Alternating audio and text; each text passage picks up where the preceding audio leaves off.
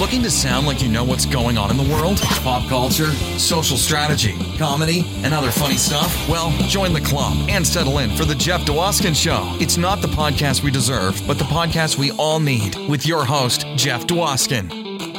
All right, Richard. Thank you so much for that amazing introduction. You get the show going each and every week, and this week was no exception. Welcome, everybody, to episode 66 of Live from Detroit, The Jeff Dwoskin Show. As always, I am your host, Jeff Dwoskin. Great to have you back for another super incredible week of podcast goodness. And we've got the goodness for you today. Oh, do we? My guest today is Keith Famie. That's right, Keith Famie from Survivor Season 2. That's right, I said Season 2 Australian Outback. We got one of the original Survivor OGs with us. Going to talk about all his Australian adventures, and we're going to put the shrimp on the bobby. That that wasn't even that was a horrible Australian accent. I apologize, and I will not be even attempting that moving forward. Anyway, Keith Famie's here, ladies and gentlemen, from Survivor season two. That's right, Survivor. When Survivor ruled the world, thirty million people a week watched. It beat Friends. Yes, that show with those six people beat Friends on a weekly basis. And Keith has some awesome stories he's going to share with us. He's also going to share with us life after Survivor. Keith is an author. He wrote Living Through the Lens. We're going to discuss his book.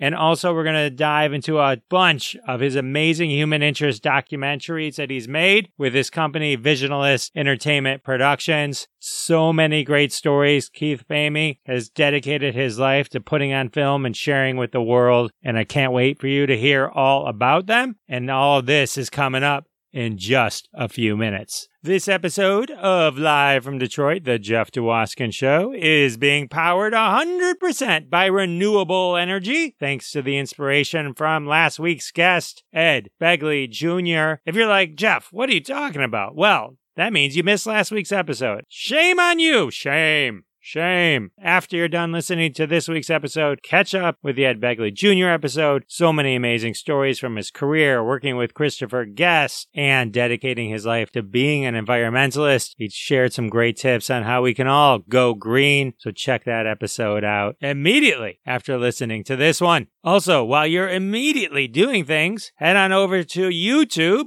the Jeff Dwoskin channel. Follow me on YouTube and you'll get alerted every time I go live with my live show. Crossing the streams, me and a bunch of friends telling you what you should be streaming on all the channels. Every Wednesday at 9:30 p.m. Eastern Time, we're live, interactive, you talk to us, we talk back. It's super fun. And we've got so many great suggestions just waiting for you on YouTube. So check that out. I also want to thank my friends at Funny Science Fiction for having me on again. Also, you can catch that on my YouTube channel and the Me on Other Shows video stream. When you're done YouTubing it, head on over to jeffisfunny.com or jeffdwoskinshow.com, whichever one you feel you can actually spell, and click on the button that says follow the Jeff Dwoskin Show. That will give you quick links to Apple, Castbox, iHeartRadio, Spotify. We're everywhere. I know we're everywhere. It's crazy. Find the one you like, follow, officially follow, subscribe, whatever the word is that that app uses. They all use different words. But the important thing is that clicking on that alerts you every time a new episode goes live. Every time a new episode goes live, you'll get super excited. That'll increase your heart rate, which makes you live longer. That's just science. Unproven health advice from Live from Detroit, the Jeff Dwoskin Show. That's what you've come to expect. Once you get that notice, don't be afraid. Climb to a mountaintop and shout, friends, family, everyone, stop what you're doing and listen to the latest episode of Live from Detroit, the Jeff Dwoskin Show. Maybe don't do that at a hospital if someone's in the middle of a life saving procedure. I'd hate for them to just stop that and listen to my podcast. They can listen to my podcast later. Catch the doctors and nurses doing all the good work in the cafeteria. Don't bother them while they're doing the surgeries. Anyway, so do all that for me. That's the greatest thing you can do is help me spread the word of the podcast. Tell all your friends. I love this podcast. I just love it. Thank you. And I appreciate you in advance.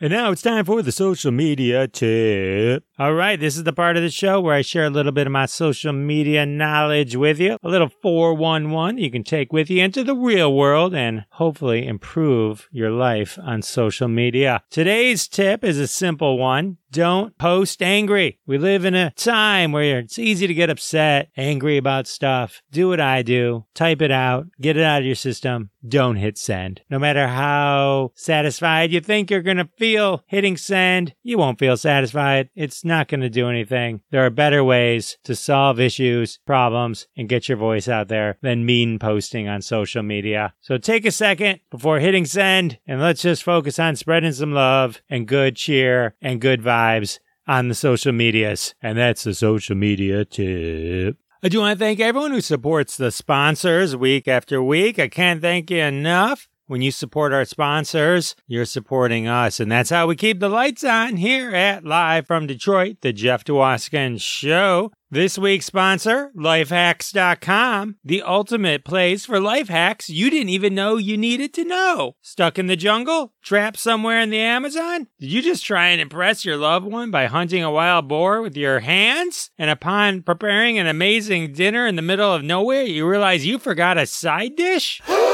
I know, right? Well, here's a life hack that'll get you through it. Stop snacking on those Rice Krispie treats because there's something I bet you didn't know. According to lifehacks.com, Rice Krispie treats are really compressed bars of dehydrated rice. Oh my gosh! I had the same reaction. Little known fact for this little known life hack Rice Krispies were created in the 1920s by NASA for astronauts to eat with Tang. That's right, I didn't know that either. According to this amazing life hack, just drop a Rice Krispie treat in water, and within five minutes, you'll be enjoying an amazing combination of jasmine, brown, and basmati rice. Wow! Now you don't have to worry about boring your loved one with just bore. Lifehacks.com. Shouldn't life be easier? Oh, that is amazing. And rice that easy? Sounds like it'd be something that would be really great if you were on a TV show like Survivor. Speaking of which, I think it's a perfect time to now share my conversation that I had with Keith Famie with you. I dedicate this interview to my daughter Sophie. I hope she enjoys it. I hope you enjoy it. And here you go. All right, everyone. I am excited to welcome my next guest to the show, celebrity chef, survivor contestant, season two, author, executive producer, and director of many amazing documentaries we're going to talk about. Ladies and gentlemen, welcome to the show, Keith Famie. Cue the Survivor music. Do-do-do-do. How are you, Keith? I'm good. I'm good. Survivor, you know, to, to reach back into the memory banks was almost 20 years ago for me, but I will serve up the best I can for you. It's really important that we talk about Survivor. One, because my daughter is obsessed with Survivor. So when she found out I was What's your daughter's name? Sophie, Okay, Sophie. Let's get make sure Sophie's obsessed. Sophie's obsessed. So when she found out I was talking to someone who was on Survivor, she got very, very excited and she started sending me some notes, I'm sorry for that. which I'll read somehow. She was mostly concerned that I would screw up the show. She doesn't understand that old school Survivor's a little, probably a little different than the, the how they do it now. Yeah. Matter of fact, I just had a discussion, an online discussion the other day about that, about shows now and so on, what the difference was. And I, you know, I haven't, I'm not a big reality TV watcher. I, have, I haven't watched a show since my show. So, I mean, just haven't had that time to dive into it. But I think that one thing that really helped our show to be as successful as it was, it was, it was very raw and very unpredictable. And they didn't have a lot of little fun games, this and that, and so on. It was just a real raw experience where they put 16 people together who didn't know each other in very complicated situations. And I always try to explain to people you go in as a person, you come out as a cast member. That's just what you sign up for. And the other thing is that it's really the game is the whole thing is really based around boredom. It's all boredom. Boredom uh, forces social interaction. And there comes the drama. The selection process is really so brilliant on their part on how they go about selecting individuals to put these certain personalities together. And every three days, there's in our case, there was you know a challenge and some kind of a tribal council, and everything else is really just boredom, trying to get together and live. And from that comes anxiety, and naturally, it would be just with family members, let alone strangers. For those listening, Keith Famie was on season two of Survivor. I think they're on season 550 or something like that right now. yeah, something like that. CBS is still printing money. Keith was on a real, the reality shows before people really didn't realize that these weren't totally real. Survivor, especially season one, was kind of like almost the birth of what we think of, I think, as reality TV today. You didn't realize what you were watching wasn't just something being taped. Yeah. I mean, maybe the people doing it did. Yeah. So Survivor One really was the the start of it all. Obviously, it, it kicked off and it lit fire fast. Survivor Two is still very much unknown of why we were doing the show. I, I was really simple. I was a single dad with two young kids. I was offered to play a game. I found out about this game you could play where you got one in 16 chance of winning a million dollars. Those are pretty good odds for me to think, you know what, I'm going to toss my hat in this. And, you know, I was an adventurous kind of guy and a cook and all that kind of stuff. So for me, it was really about how can I walk away with this money? Now, towards the end of the show, I kind of walked away from the show, the game in my head, and I really found my own personal experience with it, which I'm really satisfied. I'm glad that that happened. And then as the shows went on, the reality sh- series boomed big. And what happened was the networks started realizing wait a minute here, we can make a ton of money with these reality shows. We don't have to pay these actors, make it a game. They get game show winnings, and the production costs are still very high, but the cost to put these shows on are far less. And if they can create these strip shows, the advertisers love it. And Survivor 1, Survivor 2, those shows taught the audience how to watch. So Survivor really molded the format for all reality shows. Every reality show had some kind of a drama, hook, arc, prize, et cetera, et cetera. And so it really did start a huge movement. And only in the last five or so years have we started to see sitcoms coming back in a bigger way, more scripted things of that nature. But for a long time, reality TV, and it still plays big. And the reason it is, is because people vicariously can step into the shoes of somebody experiencing something, and it's like, what would I do? One of the questions I always got was, how did you get on the show? They had 48,000 applicants.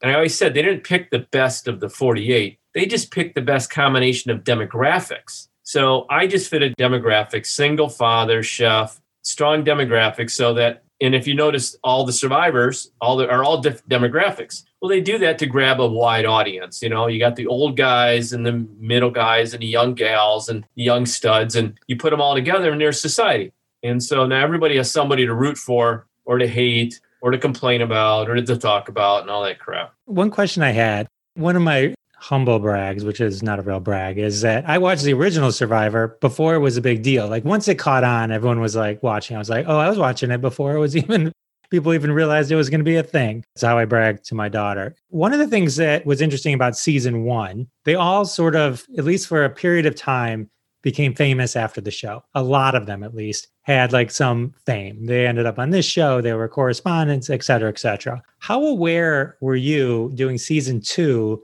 that now you're on a show. See, in season two, I think to this day is one of the biggest rated, highest rated show. Yeah. I think it was 30 million people a week watched Survivor. Yeah, we beat Friends consecutively every week for I don't know how many weeks. So the interesting backstory is that I was supposed to be on Survivor One. I was interviewed for Survivor One.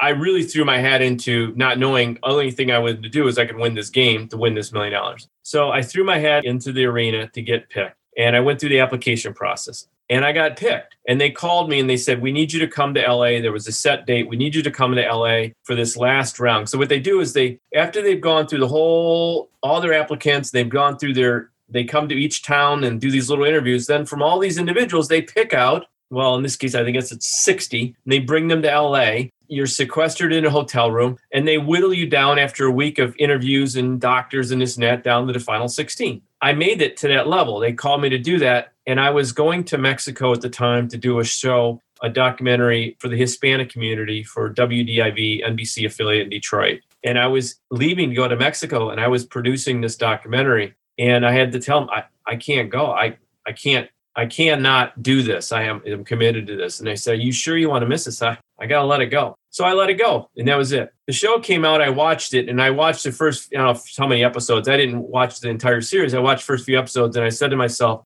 "Damn, I'm so glad I didn't get on that show." I was so excited. I was like, "Oh my god, I could!" Oh, I'm so glad I wasn't on that show. So then Survivor Two comes around, and the producers reach out to me again and said, "Listen, you were a finalist for Survivor One. We're not know this for sure, but you might have actually been there would have been no Richard Hatch because you were his demographic and we really wanted you for show one. Would you want to do show two? I said, Nope, not interested.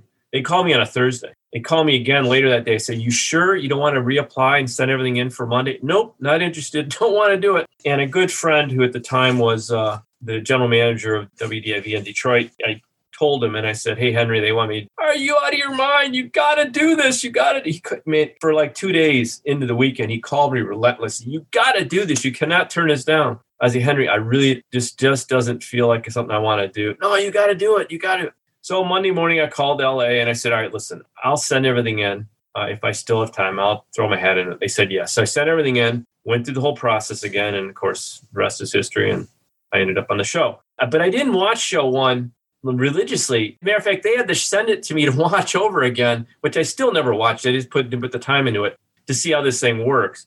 I just figured I'm going to go in and just do the best I can and be the hardest working guy and humble and empathetic and just don't be an asshole and just see how far I get. I never went with the idea I'm going to win the money. Once you get there, boy, anything you think in your head goes out the window really fast. You know, the moment your first night with no fire, water, cold, you know, I don't care how big of a badass you are, everything goes really quick. For me, it was just, how do I get to the next day? Let's just get to the next day. That's I just took it a day at a time. That's really interesting. I'm trying to picture a world where Survivor became Survivor without Richard Hatch. I'm sure you would have been amazing on season one. No, I I was not a personality like Richard. And and I think that they thought that I maybe had that same kind of extreme type A person. I wouldn't have been the Richard Hatch. Probably would have done whatever, but I, I wouldn't listen, I wouldn't have ran around nude. Let's just start with that. I wouldn't have been nude every time all, in all the scenes. I think that he was a, he was a great ambassador for the show for kicking it off and all that good stuff. You know, obviously he's had his difficulties over the years, but it was a good move for him. I think it worked out well for CBS. Yeah, it's it's amazing the people that had the strategy that they did in season one with nothing to base it on other than uh, cunning, and he definitely he definitely was. So here you are, season two. You're the chef, kind of re- renowned for, infamous for getting into a fight with Jerri over cooking rice. no, it wasn't. It wasn't. It's funny. I had this discussion today with one of my producers, one of my film producers, because we were shooting this morning. You know what happened was the producer of the show the producer, the lead producer, Survivor, and I are very, very close now. We talk weekly. We hang out when we can. He lives in Texas and stuff. We're just really like brothers. But I really didn't like, didn't really didn't like him as as a producer out there. His name was John Feist. Everyone knows him. He's a big, big deal name. So I'm up top on a hill collecting wood with Kel and I think Mitchell or something like that because we had to get wood was a big deal. You needed wood for your fire. And I had cooked some rice. And, and let me back up by saying you're allowed to bring one luxury item and you give them a list of three luxury items that you want to bring, and then they, the producers pick out which one they want. And the luxury item can't in any way be a survival, like a knife and things like that, or you know whatever. It's got to be something that that defines you as a person. So I picked a paella pan, and I had a lid. And they wouldn't let me bring the lid, so I was like, all right, well I'm kind of screwed, but all right. Still, I'm bringing my paella pan, and I figured I can cook with it. I could do a lot of things with it that they didn't think through the process, but I knew I could do. And so I cooked rice in it, but I would put my coat over it to try to grab steam and it just didn't do well. So the rice, you cook rice on a pot on a campfire with no lid, and the rice is going to be not good. But listen, you're hungry, you're going to eat, right? So I'm up top at the hill getting this wood, and I'm watching the producers. John's down there, and I see that the rice is there, and I can see everybody talking. And I'm already in my mind thinking, I am being set up. So I'm watching them make these funny faces, and Jerri's hemming and hawing and this and that. And so John comes up top. Now I still don't know Toy what's happened, but I, I've seen it unfold down there. And he goes, he goes, so there's a seems to be a problem with your cooking, Keith. Oh, what's that, John? Well, they don't like your rice. They don't like the way you cook, and I think Jerri's going to take over cooking. How do you feel about that? Now, of course, he's expecting I'm just going to go off. You know, I said, listen, I didn't come here and sign on to be everyone's personal chef. If Jerri wants to cook, fine, I don't care. And that's the way I left it. But you know what? It, of course, in great story bite editing came out that the chef can't cook rice. And you know flash forward to the show's done. It's season it's episode four or five. I don't know which episode it was. I'm sitting on the couch with my kids watching the show and everyone comes on and it's the whole big thing. Jerri's like he can't cook rice. What kind of chef can't cook rice? It's terrible. And my kids go dad dad you can cook rice. You know and so that was that was fairly upsetting with my kids. But the even more upsetting than that is that every chef's dream is to be in the food section of the New York Times. Clearly, it is. It's we we all would fantasize about that. Sure enough, the next morning I'm in the New York Times in the food section. Chef Famie can't cook rice. Oh, Needless to say, it was very upsetting. But you know the old adage: "They give you lemons, make lemonades."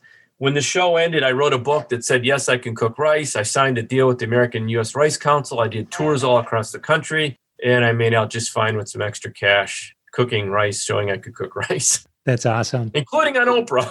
Oh, that's really cool. Can you rewatch the show and know, like, wait a minute, I explained that. They didn't edit that in. Wait a minute, that's completely out of context. She's not even meaning that when she. Here's what I say, and I, I said it. I've, you sign up, you get on a show like this. You got to know you're going in as a person. You'll come out as a cast member. Right. you have to understand that they're building a story. And do you agree with all the editing? No. But you know what? It's what I signed up for. That's just it. Now, people going on reality shows, they pretty much know going in, everybody's going to walk away with something that's not a positive in their mind. It's just the way it's going to be. That that's otherwise the shows are boring. So, you know, do I look back on it now said, yeah, they could have done yeah, sure, of course. But you know what? Whatever. Water on the bridge.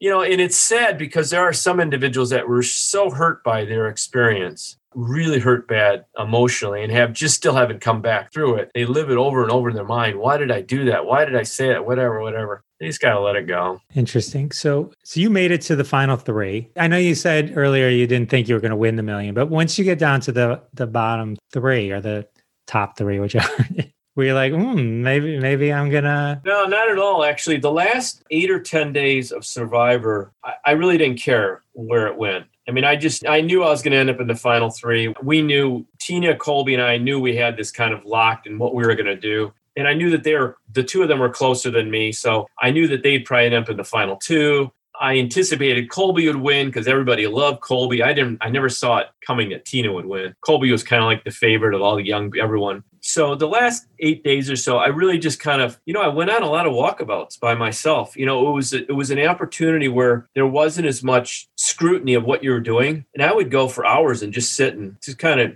reevaluate my my own life. You know, my failures, successes, hopes, and dreams. And so for me, it was a really kind of a cleansing process. You know, I didn't really care how it ended up. So I never was like, oh my god, I'm to win the million dollars. No, I was just so joyful that I had this really personal experience that I started to really be able to relax and just suck it in. I mean, you sit for hours and hide behind a tree and just watch kangaroos walk by. I mean, just well, you can't hear a sound. Have you ever gone someplace where there's no sound except for nature? As far as you can listen, you know, it's really kind of breathtaking and mental cleansing. I, it's hard to explain. I wish I could teleport myself back there from time to time, but it really changed the way I looked at my own personal life. So it's incredible. so I want, far as I'm concerned, I would rather have had that that has now lasted me through my rest of my life than the million dollars. So I'm I'm good. Yeah, Richard Hatch won the million dollars, and that only brought him woes later on, right? So, Well, you got to be common sense. I'm not going to pay taxes on this. It was free. Yeah, I don't think so. Uh, when so when I told my daughter I was talking to you, she's like, "Wait a minute, this is the fact she throws out as a Survivor junkie." Boston Rob's wife. He played with Boston Rob's wife, Amber. Amber, great gal. Amber later went on to win Survivor All Stars. She says to me, Jerri, she was the OG villain of Survivor, the original villain.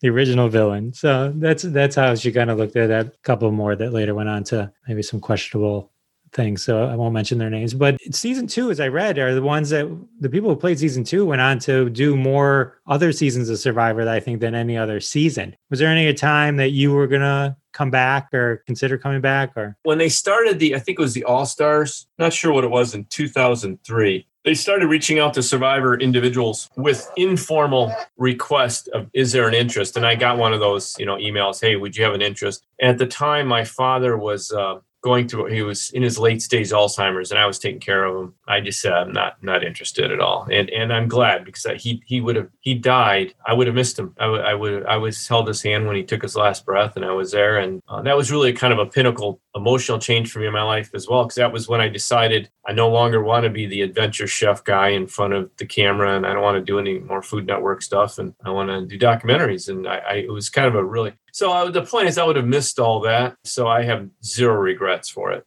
Zero. I've been there with family members at the end, and it's it kind of puts everything in perspective and Real fast. real fast. Real yeah. fast. After that, you become a, a- an amazing documentary filmmaker.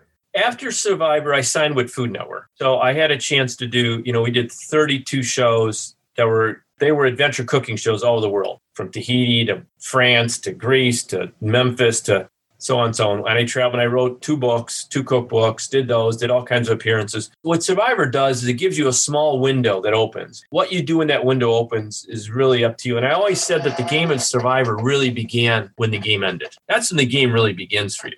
It's what you do with it, how you use it. And so for me, it was, you know, it was a natural to move forward with the whole adventure chef thing, which I was already naturally good at and something I enjoyed doing, and took that on the road. Yeah, and yeah, then in 2003, when my father passed, uh, I decided I, it was time to kind of pivot out of the chef restaurateur thing and take what I knew and learned from production to help people tell stories. And it's been, you know, while it's not the most, wasn't the most financially smart thing to do, it's the most gratifying for me. And I've, you know, we've been able to do some pretty amazing films that that do two things. They shed the light on somebody else to help tell their story, and they turn the mirror on the audience to have them look at their own lives from the experience they have on that we get, take them on, you know, with the documentaries. So you formed a a company, Visionalist Entertainment Productions. You've won 11 Emmys. Let's talk about a few of the documentaries you've made. One in particular, I'm really interested in hearing about because it's such a unique approach to the story of the Holocaust is Shoah ambassadors. Mm-hmm. How did that come about? So I was at the Holocaust Memorial Center in Farmington Hills, amazing, beautiful museum. And I was listening to a Holocaust survivor talk about her experience as part of the Kinder Transport. Uh, I'm not sure if you understand what the Kinder Transport is. There was hundreds of children were when uh, the war broke out through somebody who was very smart. I do believe his, last name was Kinder. Felt he needed to move as many children as he could, as rapidly as, as he could, out of Europe, Central Europe, and get them to England and put them in families so that they were safe. And she was part of that journey. So I, w- I was there listening to her talk. Uh, she was there doing this talk to high school students. It was a wonderful talk, and some of the kids asked questions and they got up and left. And I just thought to myself, I don't think they really got it. It's not that the message wasn't solid, and it's not that the messenger wasn't amazing. It's just that the the distance of generation gap is so severe. How much of it really stuck? So I thought, you know what, there's got to be a better way to tell the Holocaust story today through young lives of individuals who know that are not Jewish and know nothing or very little about the Holocaust. And what if we took a couple individuals and immersed them in the world of the Holocaust, meeting with Holocaust survivors, traveling to the museum, et cetera, et cetera, and then let them turn around and tell the story back. But they need to tell the story back through their own artistic medium. I went, so I had to go. I went. Out, we took several months to find two individuals that I felt were really unique that could be ambassadors. And then you got to roll the dice and just hope the hell they're going to work out. We picked a young gal who was a graduate of CCS in Detroit, and she was a, an art student, amazing art student, and one of her mediums is glass. She interviewed five Holocaust survivors. We set it up all, beautiful filming and all that. And she asked questions, and she came away from the experience of creating a glass 16 inch long, four inch wide or so train car replica of what they used to transport prisoners to the camps with glass butterflies flying out of it. It's just beautiful. Wow. We're going to film this with her unveiling it and talking about it with five Michigan cantors singing this prayer. They're going to walk out from behind the at the Holocaust Museum is a beautiful it's a it's a real train cars there. They're going to walk out from behind that singing a prayer that is uh, used on a very regular basis in relation to Holocaust remembrance with an eight year old girl reading it in English. Because once again, the, the film is not for the Jewish community. The film is for a big, broader audience of the of a generation that has maybe never had a chance to really deeply understand it. So through young lives, helping tell the story.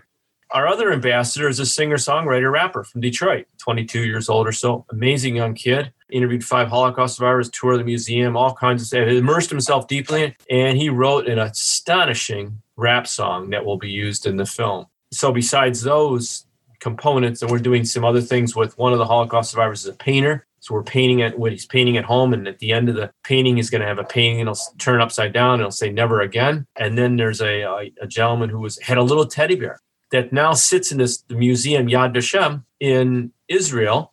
And this teddy bear is like the Mona Lisa of displays there. And he had this teddy bear through his whole life that helped him through the Holocaust. And there was a book written and done in like 20 different languages, children's book. He's from Michigan. To talk about this little teddy bear and how it got him through. And Haley is actually going to do the interview with him for that. That's the premise behind it. It's really coming together. It's really going to be a just a powerful film that we anticipate will end up being um, seen in several different school systems. Of course, it's a PBS film as well. So That's fascinating. That sounds amazing. As someone who is Jewish and I've been to Yad Vashem and I've been to Oh, have you really? We were supposed to film there but uh, COVID hit. So actually, I have a I have a call with the director of communications on Monday at Yad Vashem. He's helping us some video footage that we need from them. It's a it's amazing place to go when you're walking through that type of history, and it's you know as as you think about it as a Jew, especially a lot of things that are going on now with a rise of anti-Semitism and stuff like that. Getting the word out is so important, and I think it's it's a brilliant angle to have people who aren't Jewish telling the story, you know, absorbing it and then telling it back. Yeah, because it's it's you know we've seen it. Uh, we've already seen the the impact it's had on individuals that have seen it in, in little bits and pieces of it. I know we've kind of hit it out of the park here because young people will be more inclined to pay attention, to listen, and to embrace the story from their peers. Absolutely. Sounds amazing. Thank you for doing that. No, no, no. It's my, my honor. I, have been fortunate to have done so much in the Jewish community over the years on a whole range of from health documentaries to documentaries on Alzheimer's and cancer. There's another interesting one, those on the front lines of cancer. That was a two hour film that it takes a deep dive into uh, cancer. I mean, the real unsung heroes in the film are those that allowed us to step into their lives as they're going through their journey and tragically and unfortunately, several of them in our film didn't make it. But it's it's a powerful film with some great national medical leaders of the cancer community that help break down and understand all aspects. I mean, we everything from prostate cancer to breast cancer to you know everything in between as well as new treatments and environmental toxins and it's actually we've loaded the entire film up on our youtube channel now that people can watch because it's a two hour film. They can watch segments. They can pick a segment and watch it. Excellent. I'll, I'll put a I'll put a link to that in the in the show notes. Yeah, that's fascinating. Then we did the one those on the front lines of Alzheimer's and dementia. Another very very insightful, powerful film. Cognitive mental health is paramount. I mean, I'm sure it, it may be something you think about now, but when you're 60, you'll definitely be thinking about it if you have to care for a loved one with dementia or Alzheimer's, you, you really will think about it. And so the idea is what can we do now? And that's why we did the film. What can everybody do now to stack the deck in their favor as best they can to avoid a, a you know incident in their life, some of which is unavoidable, but uh, there are things you can do. And so I think the film offers some solid messaging there that can help. We're also loading that one up uh, as well uh, on our YouTube channel. Do you do any movies or do you have that are not PBS focused? We did a a film called Mary's Journey, toured film festivals and went to Sundance and all that kind of stuff. That's a powerful story about a young. If you would, would you like to hear about it? I would love to hear about it. Yeah. All right. Well, we, I met Mary. She was 23 years old. She was a patient at U of M. She had cardiac sarcoma. It's a tumor. She had cancer of the heart, very rare. a lot of people don't realize you can get cancer of the heart. I didn't know it. And I met Mary. You know, this is one of those stories where you, you, you know people say, "Where do you get your ideas?" And I I always say you got to kind of keep your eyes and ears open. And I met Mary out of fate. I was having uh, I was having chest issue, pain issues. They would wake me up every night. I ignored it for a long time, and finally, I one morning I woke up and I tell my wife, I said, these things just keep, you know, she's like, oh my God, you're not doing anything about it. You know better, blah, blah, blah, blah, blah. So I called a, good friend of mine who was the, uh, my cardiologist. You know, he checks up on me and stuff. I haven't seen him really in years, but he was the head of cardiology at U of M, Michigan, Kim Eagle. And I said, Kim, I'm having these, these heart palpitation things. And he says, well, you need to come to emergency right now. I said, I'm not driving to Ann Arbor and going to emergency right now. I'm not doing it. He says, well, at least go to my Livonia office see Dr. Monica, you know, Leah, let her check you in. So I went there, treat it like an emergency, EKG, all that stuff. Couldn't find anything. And I, am telling you, they would literally wake me up in the night. They, they couldn't find anything. She comes in, she goes, You know what, Keith, I can't see anything. We need to get you in for a stress test because I don't know what this is. And I said, Monica, it's right here. I can feel it. It wakes me up. She says, I don't know what it is. I don't know, Keith. Let's get you back. And then so we started talking, digressing. She says, What are you working on now? So we start, we just had finished working on a, a 13 part series called The Embrace of Aging, the female perspective of growing old. And we're starting to work on an eight part series called The Embrace of Dying, How We Deal with the End of Life. And she said, um, I got a young gal. She's 23 years old. Her name is Mary, spelled M A I R E. She's Irish. And she was just diagnosed with a rare cancer called cardiac sarcoma, tumor of the heart. And I said, I didn't get cancer of the heart. She says, Oh, it's real deadly. It's like cancer on steroids the heart's feeding it. She said she might be interested in talking about where she's at right now and the stage that she's at and things she may be facing. I said, I'd love to talk to her. I was going to do an interview with her and talk to her about the embrace of dying. Does she think about that? Because they really felt her outcome was really kind of grim. They were trying to shrink the tumor to cut the tumor out. So, long story short, went and met with Mary, didn't bring a camera. She was living in a nursing home. She was bald, legs were swollen from the edema from chemotherapy. Sweet gal. My daughter was the same age. She's living by herself in this nursing home where she was an employee at because she had this really dysfunctional relationship with her parents. She had nowhere to go. So she's alone. I go there, I spend a few hours talking to her. She got to know me, I got to know her. And then I said to her, This is a Friday. I said to her, Listen, I'd like to come back Monday and do an interview with you. Can I have your phone number? And I'll call it, your phone will ring, and I'll have your number and I'll text you. Sure, just gives me your number. I call it. I'm sitting right there. Her phone rings, and it's the ringtone the good, the bad, the ugly. Clint Eastwood, 1960s spaghetti western film. And I said, Mary, out of all the ringtones you could have at a 23 year old, why would you have that ringtone? Oh, I just really like it. Yeah, but you got to find that up. I, I, Mary, I, I don't understand how, of all the music you listen to. Yeah, I know. I just really like it. Mary, that's my ringtone. Wow. The next morning I woke up, chest pains were gone. And I was so taken back by this internal emotional understanding of what was happening. So I went and did an interview with her on that Monday. I left really pissed off and upset that somebody so brilliantly smart, humorous, and funny was by herself facing cancer. And so I said, you know, Mary, I'd like to come back and do some more with you. And I started to make the decision that I didn't want her in the film, The Embrace of Dying. And so she and I became very close. And she had no one, a lot of, there was no family that could really help her. So we kind of adopted her in a way. And I ended up taking her a lot of her chemo can appointments at U of M whenever I could drive her there. Or I bring her to the office so she wasn't sitting alone and just let her hang out the office. I took her to concerts. I mean, anything that I could just felt that could change the direction of the journey that she was on. All in the goal of hoping that she they get this they could cut this tumor out. I mean, became very close to her. When Mary went into hospice, and that was the only alternative, Mary wanted to see the ocean. Her goal was she always wanted to see ocean. She wanted to be cremated. Her brothers and sisters were going to put her ashes in Lake Michigan and she'd float the waterways and see the world. And that was Mary's thought. Through from a film I did years ago called Can You See How I See? I had befriended a very dear carpenter, brilliant guy. When I say he's a carpenter, can build stuff like you can't imagine. He's got a woodworking shop that lives in Tennessee now. Drew's really off the. chain. He'll build furniture. He's totally blind. Big guy, looks like Sasquatch. Six foot four. He's a monster. Big beard, gentle heart. I said Mary wanted her ashes to go in a boat. She learned to read as a little girl from a book called Paddle to the Sea. It's about a little Indian boy who carves a boat, canoe, drops it in northern Lake Superior, and it makes its way all over the ocean as people help get it to the ocean. So Mary decided that she wanted her ashes to go in a boat. So George met Mary, they sat and talked. He built Mary a three and a half foot wooden sailboat. Her ashes went in a glass vase in this sailboat, and it was launched on Lake Michigan on Cross Village Beach. And she wrote a message that went on the sail. My name is Mary. I died of cardiac sarcoma. My ashes are in this boat. I'm trying to get to the ocean. If you find it, please place me back on my path and I'll bless you from heaven. We followed that boat for almost six weeks. Planes, trains, motorcycles, people from all walks of life picked up her boat as they found it to help advance it along. She finally made it to New York City. Her brother and sister flew in, and her ashes were released in the harbor in New York City. And the film is so, it takes you on an emotional ride like you can't believe. And it really, I guess it, Mary beat it in her own way. And Mary, who was this insignificant individual in society, ends up touching thousands of lives, the people that followed her journey, rooting for her to make it. And she did. Mary, it's a powerful story. Yeah. Um, give me a second. That's uh yeah, that's un- unbelievable. You can watch it online. It, it's a powerful story and it's a powerful story about humanity. You know, there's hope in humanity. Girl Scouts had her, veterans had her. People found it and just wanted to they just felt compelled to move her along. Wow. It's so amazing.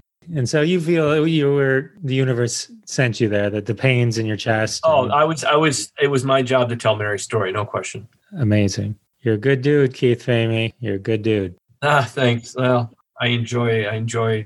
Listen, we have one time around this this universe. We have one time. In the end, what you do, who you are, who you've touched, is all that really matters. That's it. And it doesn't matter what you've acquired and all this other crap. It's the people you've touched and the people you've touched. They've touched you, and the the journey you've gone on with them is what will will be remembered. You know, that's the, the way it's going to be. And there's nothing you can do about it. That's just fact. That is true. Those are wise words. You've done a lot. And you, as you kind of said, the, the real game of Survivor takes place afterwards, and you capitalized on that fame and you converted into telling amazing people's stories through your movies. And that's so amazing. It really Yeah, is. I, I enjoy it. I, I, I'm jazzed about getting up out of bed every morning. The other film we're working on right now, we have two other ones. One is called Chromosomally Enhanced What's Your Superpower? It's all about Down syndrome, those that live and thrive with Down syndrome. I came to the conclusion that there's they do have they're having an extra chromosome. They have this superpower, and this superpower is um, their capability of being kind, empathetic, joyful, friendly. That we're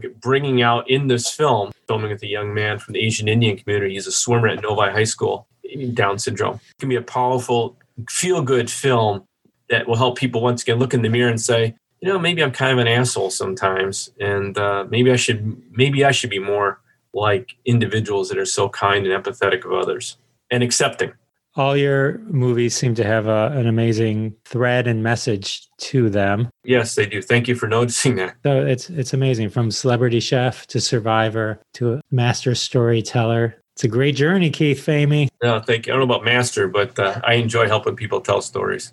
There's a lot of great stories out there. People just need the individuals to care enough to say, "Hey, I, I want to tell that story because it'll help others." Listen, anytime you can you can watch something or listen to something that can help you navigate through your own life and your own journey that you're on, I think is is important. Are a lot of these just kind of the journey to making them kind of documented in your book? Yes, my yes, I, yeah, my book uh, "Living Through the Lens" is just that. I the first part of the book actually delves into early life and my experiences on Survivor and all that. But it what it does is it really it's a collection of stories, impactful stories, and why I told them why I felt they were important to tell in the documentaries that we've done, how they touched me and how they might touch somebody else. So you know everything from I spent the uh, a, a night in OR at Gift of Life filming a patient who was 40 some years old who died of uh, asthma of all things. And as they procured all of his organs and we ended up following his heart and his, his eyes to recipients a year later. And i you know i spent that entire night watching this all unfold with his sister there. It was very powerful. I mean things like that to despina a young uh, who was a young girl when the nazis invaded crete and they bombed the, the island of crete. And she and her father and little brother ran into a cave underneath a church and a, a bomb had blown up outside and shrapnel flown through the cave and hit her in the jaw removed her lower jaw severed her shoulder hit her little brother head took his top of his head off and killed him threw her father from there and so on. And she crawls out. She's bloodied and everything and she's a little girl and she's crawled out of this cave and she's crawling through the crater and she's then shot by germans shoot her and they think she's dead and they bury her alive. And her dog digs her up Oh we took her back to, in her 80s. We took her back to Crete where she was buried alive. Really powerful story. I mean, it's a, it's an amazing love story because it ends in a, in a way you won't can't even fathom. And so there's a section, and that's part of our film, our Greek story. So yeah, you know, I just I get so jazzed by stories that I know are going to move the needle on somebody's thought process. That's just one of them. So I mean, there's there's a lot of them. Everyone you explain is is equally or more fascinating than the one before it. It just yeah, it's they're they're good stories. And then you know we did a whole series about men and aging, seven part series on men and aging, thirteen part series about women and aging. We'll be posting all those on YouTube. For those films, we do you know what a blue zone is? no. There's five blue zones in the world. A blue zone is identified as a place where men and women live the longest with the least amount of heart disease, diabetes, cancers, etc., etc. Sardinia, Italy, Ikaria, Greece, Loma Linda, California, Costa Rica, and Ogimi, Okinawa.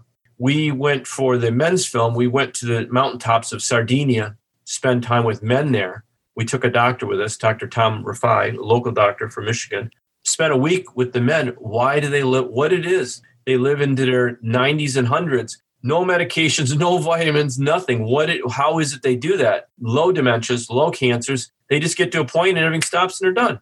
I mean, what a brilliant way to go. For the women's film, we went to the villages in Ogimi to focus on the women there. Once again, many of them centenarians. And one of the fascinating things to see is none of them wear glasses Oh well.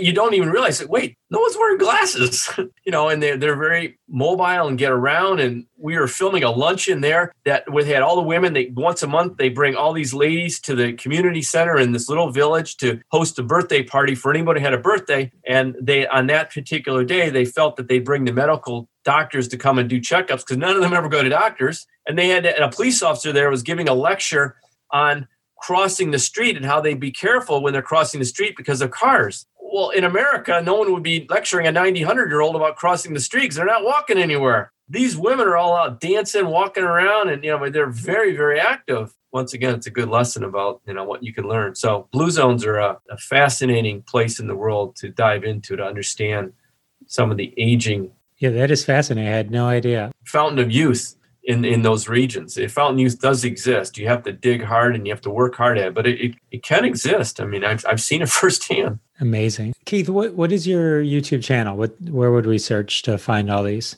Uh, just Visionalist Entertainment Productions. Excellent. And then and our website is just v-prod.com. I'll put all those in the show notes as well so people can find it real easy. Uh, I'll give you the website to Mary's Journey. You can click on it. There's a place you can actually watch the film. Awesome. It's it's marysjourney.com, but it's M A I R E S, Mary's Journey. Yeah. But yeah, it's a it's a good one. Keith, I can't thank you enough for sharing all these stories with me. Thank you so much. No, it's an honor. It's an honor to be here. Honor, honor to be here. Oh, well, thank you. So, you know, listen, we're all on a journey, and when you can share the journey with somebody that gets it and understands it and appreciates it, that makes it really worthwhile. So I, I just like to capture and put out there stories that can help people navigate through life in some way that's joyful. well, it sounds like you have been successful at that, and I appreciate you sharing that journey with me. All right, everyone. Keith Famie, survivor, author, excellent rice maker, fantastic documentarian. I loved hearing Keith's journey on the show, and even more so, his journey after the show, bringing so many amazing, important stories to us through the medium of film. I'm going to put a link to the movies that we talked about in the episode in the show notes, Mary's Journey, and all the other great ones we talked about. Jeff, where where are the show notes? The show notes go to jeffisfunny.com, click on episode 66, and all the show notes will be there. Little synopsis, links, all that good stuff right there at your fingertips. All right. Well, the end of the interview means we're getting close to the end of the show. Jeff, say it isn't so. It is. I'm, it's, I'm sorry. It's the way it works. We wait for the show, we experience the show, and then it ends. I know. I feel the same way. But there's going to be a new one next week. Hang on. Just hang on. But the show's not over yet. We still got one more thing to do, right? That's right. It's time for a trending hashtag from the world of hashtag roundup, where we read amazing tweets from tweeters across the world that played hashtag games from hashtag roundup. Hashtag roundup can be found on Twitter at hashtag roundup. You can download the free hashtag roundup app totally free on Google Play and iTunes Apple Store. Grab the app, follow along, and play hashtag games with us daily. And you know what can happen? One day, one of your tweets may show up on a future episode of Live from Detroit, The Jeff Dwoskin Show. Fame and fortune, well, at least fame, await you. This week's hashtag's a fun one from one of the best games on Twitter, Rose Rage, run by Ro, good buddy of mine. His hashtag, hashtag my cooking skills include. Thought that was a great tie into the episode. Chef Famie's got skills, but let's see what you have. And let's explore that with the hashtag my cooking skills include. Jackie's include takeout, curbside pickup, or dine in. I'm feeling you, Jackie. Robin's cooking skills include folding in the cheese. What does that even mean? You fold in the cheese. Race's cooking skills include anything that can be made in a toaster. I'm smelling Pop Tarts. TV and sweatpants cooking skills include adding copious amounts of alcohol to any dish. Alcohol definitely can add to any dish. Dan's cooking skills include knowing the difference between barbecuing and grilling. I still don't know. I'm going to have to Google that. Frank's cooking skills include removing the batteries from the smoke detector. Frank, sounds like you're cooking with too much smoke. Dan's cooking skills include melting cheese on top of everything to hide the fact that it's either overcooked or just unappetizing. Cheese can solve everything. Terrence's cooking skills include hot pockets and a microwave. I like your style, Terrence. Daryl's cooking skills include defrosting ice cubes. Is there any other way to make water? True North's cooking skills include shucking corn. And the final cooking skill comes from David. David's cooking skills include burning water. I don't even know if that's possible. That maybe that's how you get the smoke and why we need the batteries for the smoke detector. Oh, all right. Well, those were some amazing hashtag my cooking skills include. As always, I'll retweet these on my Twitter at Jeff Dwoskin Show, and I'll list all these tweeters in the show notes. You know where those are. Go find them, retweet them, show them some love, and keep playing hashtag games. And one day I'll read one of your tweets on my show. Looking forward to it. I'm also looking forward to seeing you next week because we're at the end of this episode. Can't believe it. Episode 66 is come and gone. I want to thank my awesome guest, Keith Famie. I want to thank again my daughter Sophie for giving me all the good survivor questions to ask him. She's a super fan. And I want to thank all of you for stopping by week after week. It means the world to me, and I'll see you next time. Thanks so much for listening to this episode of The Jeff Dwoskin Show with your host, Jeff Dwoskin. Now go repeat everything you heard and sound like a genius. Catch us online at thejeffdwoskinshow.com or follow us on Twitter at Jeff Dwoskin Show, and we'll see you next time.